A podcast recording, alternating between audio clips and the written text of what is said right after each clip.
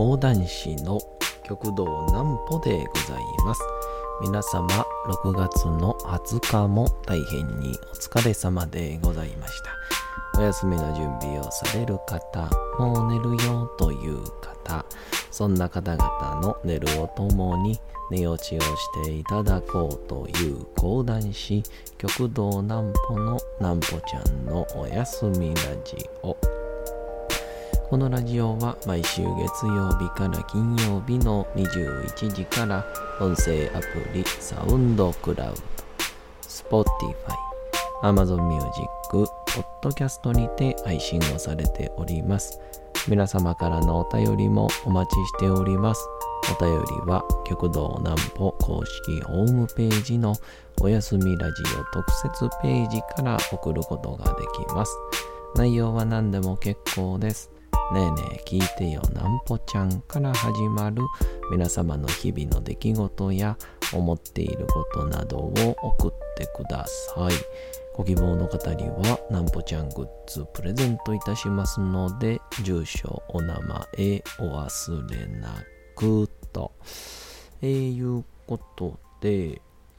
えー、おとといの18日なんですけど、えっと、僕の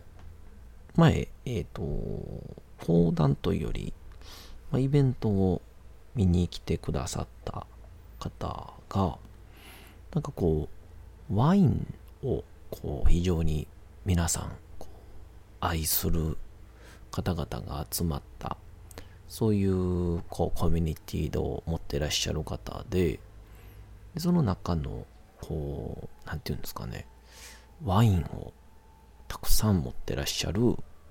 方が、今回、還暦の、まあ、お祝いということで、えー、誕生日パーティーをする中で、その方の、まあ、方を講談にしてプレゼントするというですね、えー、私のこのプレゼント講談が結構久しぶりに実ってきた気がします。なんぽちゃんの明日は何の日？さて明日が6月の21日でございます。えー、6月となるともう梅雨なんですけど。なんか今日も暑かったですね。さあ行きましょう。国際ヨガの日。私ヨガ大好きです。えー、国連総会で6月21日に記念日採択された国際デーの一つ、インターナショナルデイ・オブ・ヨガ。ヨガは主にインドで使用されているサンスクリット語で結びつけるという意味を持ち、記念日制定を提唱した時のインド首相ナレンドラ・モディ氏がヨガは体と精神の統合を実現させるものであり運動ということだけでなく私たち自身と世界や自然の調和の感覚も結びつける側面もあるのです。と説いたことにより前回一致で記念日に採用をされました。えー、例年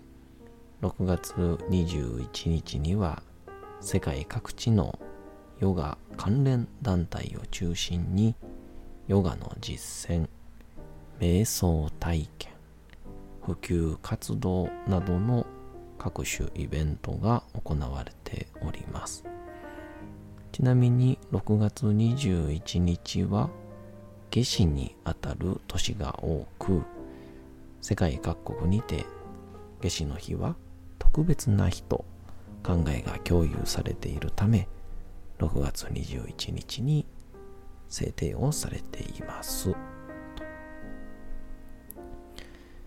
えー、もうってことは、僕あの、ホットヨガ教室でラバというところに通ってますけど、そこでもなんかするんですかねきっと。なんだろう。でもなんか今日はもうすぐヨガの日だぜみたいな。あんまそんなアナウンスがあった感じはしなかったですけどね。でもいいですよね。ほんとホットヨガし始めてから。まあ特段1週間に1回なので体がめっちゃ柔らかくなったとかはないんですけどもう結構ここをこう伸ばせば伸びるんだなぁみたいな。まあそれが分かっただけですごく僕は、えー、収入というか、えー、いい感じなのであんまぜひとも皆さんヨガはおすすめです。そうそんなんであのー、いよいよですね。えー、一緒にいろいろとやらせていただこうということで。えっ、ー、とワインのこう集まりをやられてるイチローさんっていう方がいてでその方が今回60歳を迎えてあの無事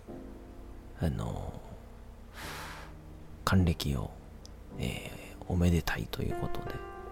その方の人生を誕生日パーティーの中の余興でね、えー、披露してほしいっていうことで。なんか今まであのー、慣れ初め講談とかは、ね、結婚式の冒頭で結構やったことはあったんですけど、まあ、いわゆるこう一つのコミュニティの中でその人たちだけが知っている人を、まあ、余興で講談にするというのは結構初めてのことやったんちゃうかな。慣れ初め講談って多分結構イメージがつきやすいと思うんですけど。でもこう人生をとか、その人をましてやそれを講談でお届けするっていうのはなんか多分僕自身も講談してなかったらピンとけえへんかったんやろうなとは思うんですけどでも今回ありがたいことに、えー、一応フリーのいろいろ MC もされている、えー、方が、ひとみさんという方。この方も昔はラジオとかやってらっしゃったんですけどね。非常にこう、なんて言うんでしょう。イベンターというか、こう、な今、ちょっと今ね、アテンドっていうとどうしても、ガーシーが出てきちゃうんですけど、まあこう、いろいろと中は全部セッティングしてくれまして、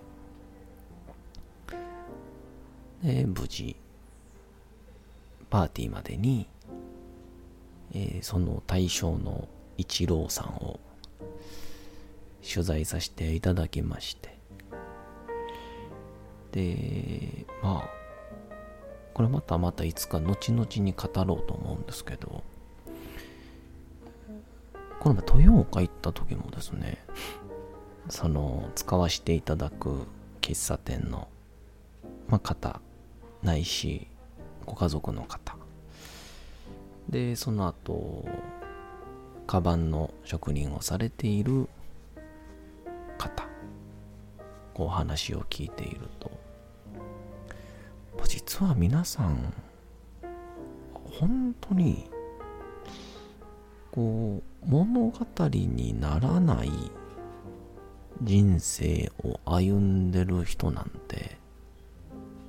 本当にいなくて、逆にいたら教えてほしいぐらいの。誰しもが初めはねいや僕の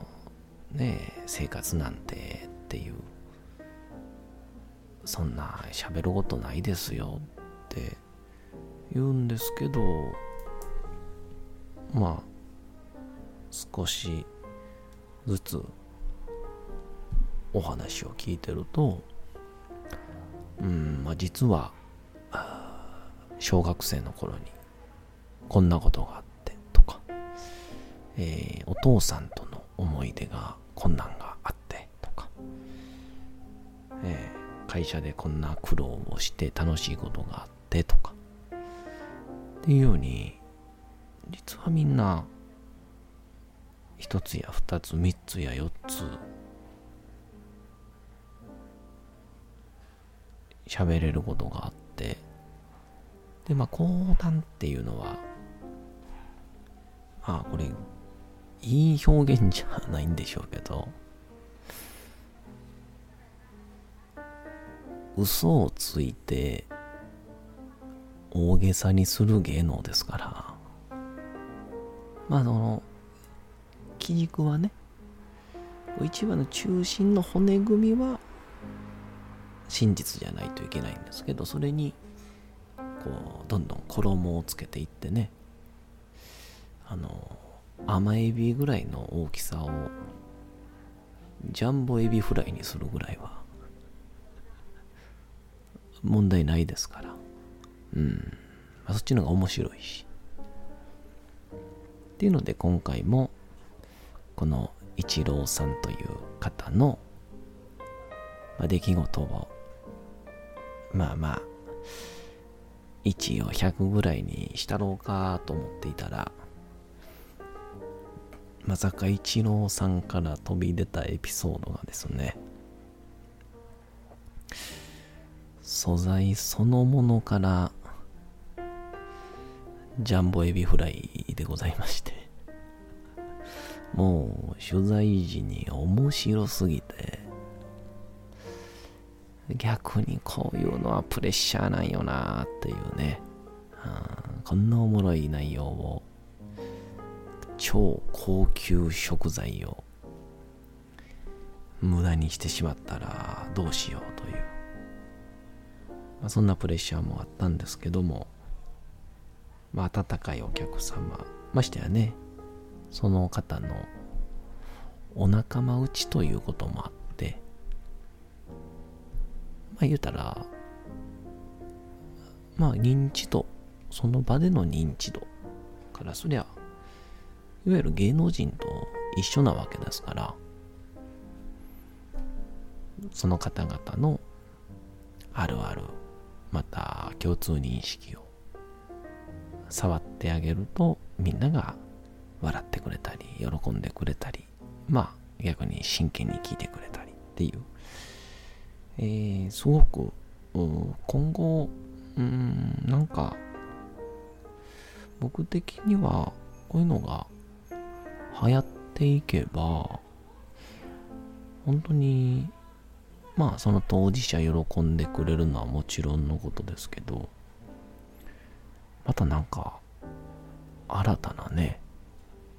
素敵な物語が後世に残っていくんじゃないかなと、なんか一人でにちょっと大きな収穫を得ております。まあ、ですんでね、ぜひともうちの近所のおっちゃんとか、自分自身でもいいです。自分のお母さんでもいいですけど、この人をぜひ講談になんていう、えー、ご依頼、えー、お待ちしておりますんで、ぜひ言ってください。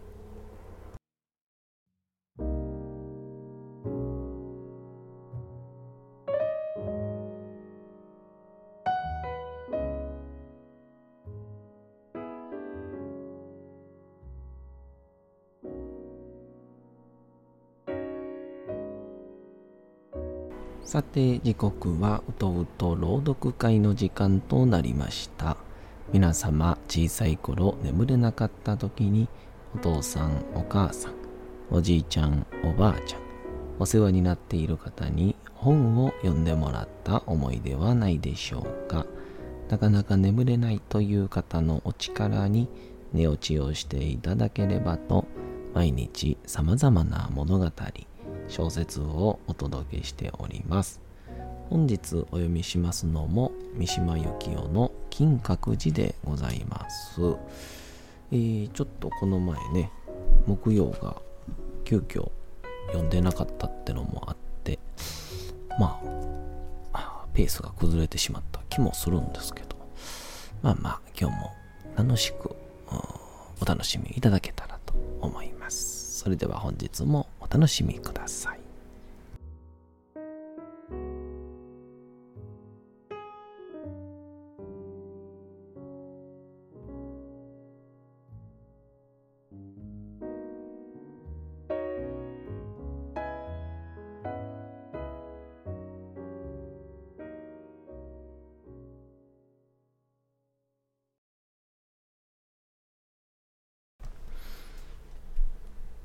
金閣寺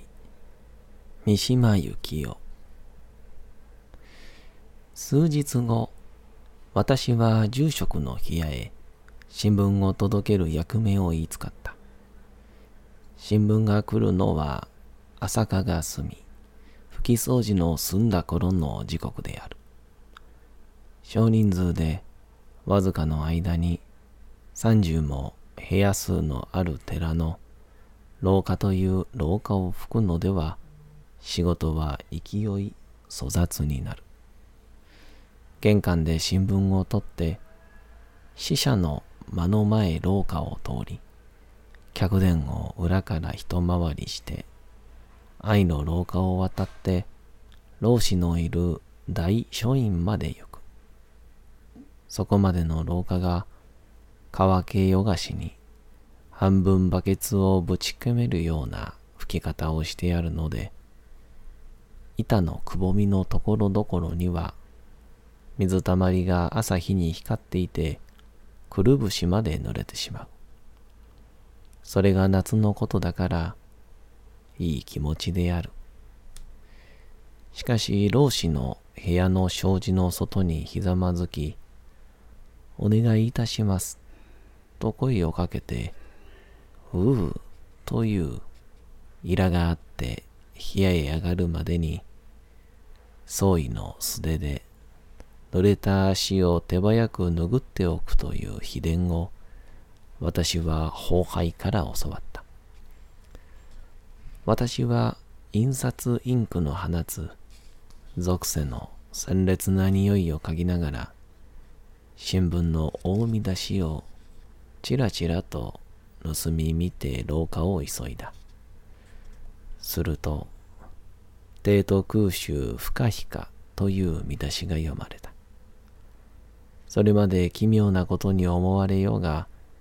私は金閣と空襲とを結びつけて考えては見たことがなかった。裁判が落ちてこの方、本土空襲は免れないものとされ、京都市の一部にも強制疎開が急がれていたが、それでも金閣というこの半ば永遠の存在と空襲の災禍とは私の中でそれぞれ無縁のものでしかなかった。今後笛の金閣とあの科学的な人はお互いにその異質なことをよく知っていて会えばするりと身を交わすような気がしていた。しかし、やがて金閣は空襲の火に焼き滅ぼされるかもしれない。このままいけば、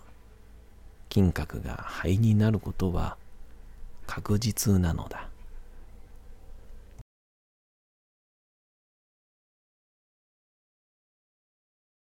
さて本日もお送りしてきましたなんぽちゃんのおやすみラジオ。というわけでございまして、6月の20日も大変にお疲れ様でございました。明日も皆さん、街のどこかでともどもに頑張って夜にまたお会いをいたしましょう。なんぽちゃんのおやすみラジオでございました。それでは皆さんおやすみなさい。すやすやすやーん。